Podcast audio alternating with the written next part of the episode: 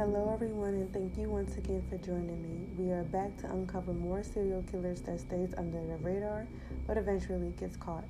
As always, viewers' discretion is advised because we're talking about violence, murder, and possible drug use. Without further ado, let's get started with Patrick Baxter, followed by Arthur Bishop. Patrick Baxter was born on April 28, 1969, in White Plains, New York. In the span of three years, one girl and two women were sexually assaulted and subsequently murdered in Westchester County. Initially, they were believed to be unrelated cases as the victims were of different races, shared no commonalities, and each was killed in a different town. Thanks for advancement in DNA technology, all three murders, which had become some of the county's oldest cold cases, were finally connected and solved. These were the following Michelle Walker, 14, on June 6, 1987. Walker, a black ninth grade student, was sent by her mom to buy pizza and a carton of milk at a store in Yonkers. While returning home, she walked along a popular trail but didn't return home. The next day, her body was found in a wooden area of the trail, but her cash and jewelry missing. It was determined that she had been sexually assaulted and died from asphyxiation, as her attacker had covered her nose and mouth. At the time, the then 18 year old Baxter was living at an apartment in the neighborhood which was overlooking the trail. Although the authorities wanted to question him, he was due in court for a separate case and due to law at the time, he couldn't be questioned in the murder. Patricia England, 19, on New Year's Day the same year, England, a white resident of Yonkers, went out to visit a friend to celebrate her birthday. However, she vanished and her frozen body was found two months later in Greensburg, close to Yonkers border. She had been sexually assaulted and likely killed via asphyxiation, with the crime scene occurring at a different place and the killer later transporting the body to the location. At first, Patricia's boyfriend was considered a suspect but was ruled out via semen sample. The boyfriend had previously worked with Baxter at an auto repair shop in Yonkers where they befriended each other. Through him, Patrick learned about Patricia. Lisa Gibbons, 25, originally from Manhattan, Gibbons moved to Tuckahoe in the late 1980s in search of a quieter life. She had recently found a new job as a medical officer's receptionist at Hartsdale, and on July 17, 1990, she was en route to work when she was attacked near the Crestwood train station. Her attacker ripped through her clothing and sexually assaulted her, tossing her pantyhose aside. After finishing, he shot her once in the back of the head with a sawed off shotgun before stealing her purse and jewelry. She was later discovered by a bicyclist. The killing shocked the community as murders were a rarity in Tuckahoe. At the same time, her boyfriend was a carpenter named Douglas Stedman, were considered suspects, but both were later eliminated. Baxter came across Gibson by chance, as his only connection to the area was hanging out with some friends at the Crestwood train station. Since 1990, Patrick Baxter was jailed and released from prison on several occasions for different crimes. In the mid 1990s, he was convicted of auto theft in the Bronx and sentenced to three to seven years imprisonment at the Downstate Correctional Facility in Fishkill, which eligibility for parole in 2001. In early 2000, investigators examined cold cases, noticed that Baxter's name kept popping up in relation to these cases, and they ordered him to give a blood sample for testing.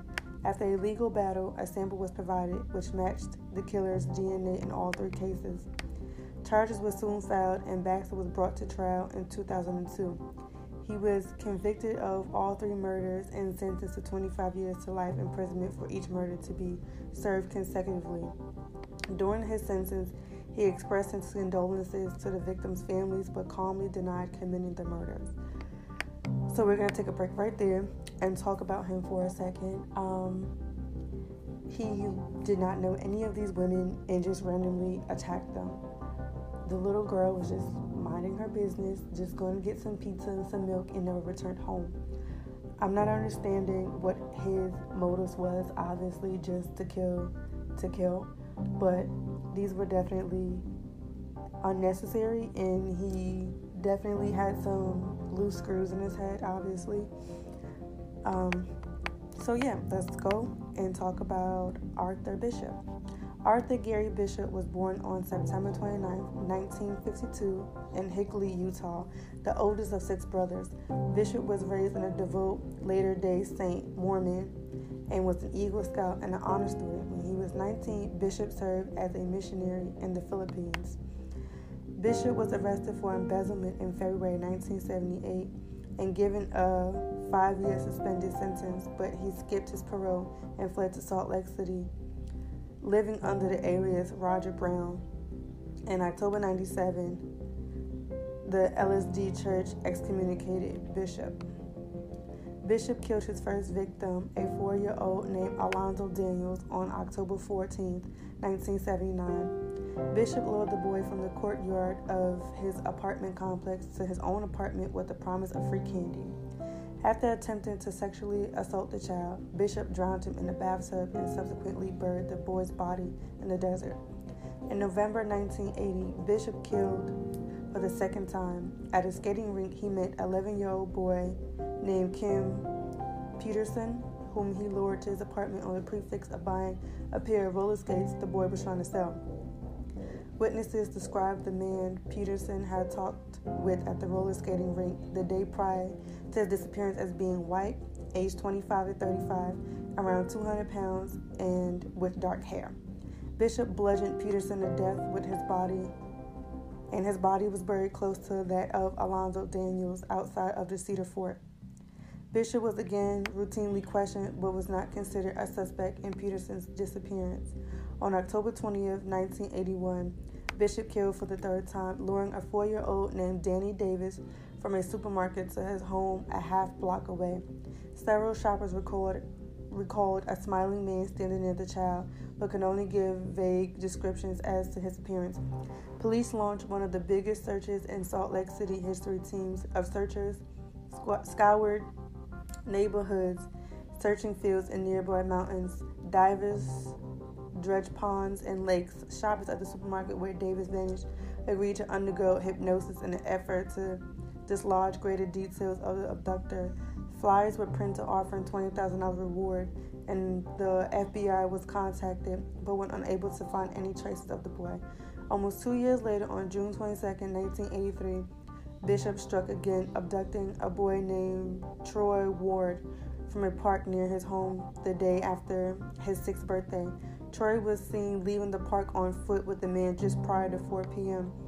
With the prior victims, Bishop sexually assaulted him, bludgeoned him, and drowned him in the bathtub. So, I'm not understanding why all three of those things was necessary, but we're going to keep reading. One month later, on July 14th, Bishop killed his final victim, 13 year old Graham Cunningham, who vanished from his neighborhood prior to embarking upon a camping trip with a friend and an adult chaperone, Arthur Bishop. The boy's disappearance was statewide news. Local police looked into their past reports and found that Bishop, known also as Roger Brown, lived in the vicinity of four of the abductions and knew the fifth child's parents. Police brought Downs and for questioning on the prefix of him assisting officers with their inquiries into Gabe Cunningham's disappearance. At the station, police named to obtain Down's real name and eventually got him to confess to all five murders. The next day, Bishop led the police to three skeletons near Cedar Fort and two more recent corpses near the Big Cottonwood Creek. Bishop told police he obtained a thrill from the act of murder, stating, quote, I'd do it again, unquote. Bishop was brought to trial on February 27, 1984. During his trial, Bishop claimed that an addiction to child pornography molded his violent sexual fantasies and eventually drove him to act them out. The trial lasted three weeks. On March 19, 1984, Bishop was found guilty of five counts of first degree murder, five counts of aggravated kidnapping, and one count of sexual abusing a minor, and sentenced to death. Upon receiving his sentence, Bishop apologized to the victims' families and made a request to be executed by lethal injection. After his conviction, he wrote a letter in which he explained the motivation for his crimes. End quote. I am a homosexual pedophile convicted of murder, and pornography was a determining factor in my downfall. Somehow, I became sexually attracted to young boys and I would fantasize about them naked. Certain bookstores offered sex education, photographic, or art books, which occasionally contained pictures of new boys.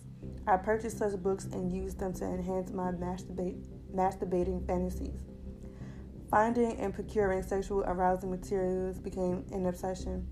For me, seeing pornography with lighting a fuse on a stick of dynamite. I became stimulated and had to gratify my urges or explode. All boys became mere sexual objects. My conscience was desensitizing my sexual appetite entirely controlled my actions. End quote. Bishop was executed by lethal injection at Utah State Prison in Point of Mountains on June 10, 1988. He declined a last meal. Prior to his execution, he again expressed remorse for the crimes. End quote. I want to offer again my most profound and heartfelt apologies to my victims' families. I am truly sorry. I have tried my best to emphasize with their grief and devastation, and I hope they come to know of my concerns and prayers for them. End quote. Well, I know that was a lot of detail and a lot of facts to take in. Um, yeah, that was literally a mouthful, and I'm honestly glad we covered this one today because I've never even came across them, and this is why we are called unknown serial killers. Well, hopefully, guys, I hope you guys enjoyed this two for one special this week. Um, join me next week for another unknown serial killer. And remember, friends, be nice to people. You never know who they killed. See you guys next week. Bye.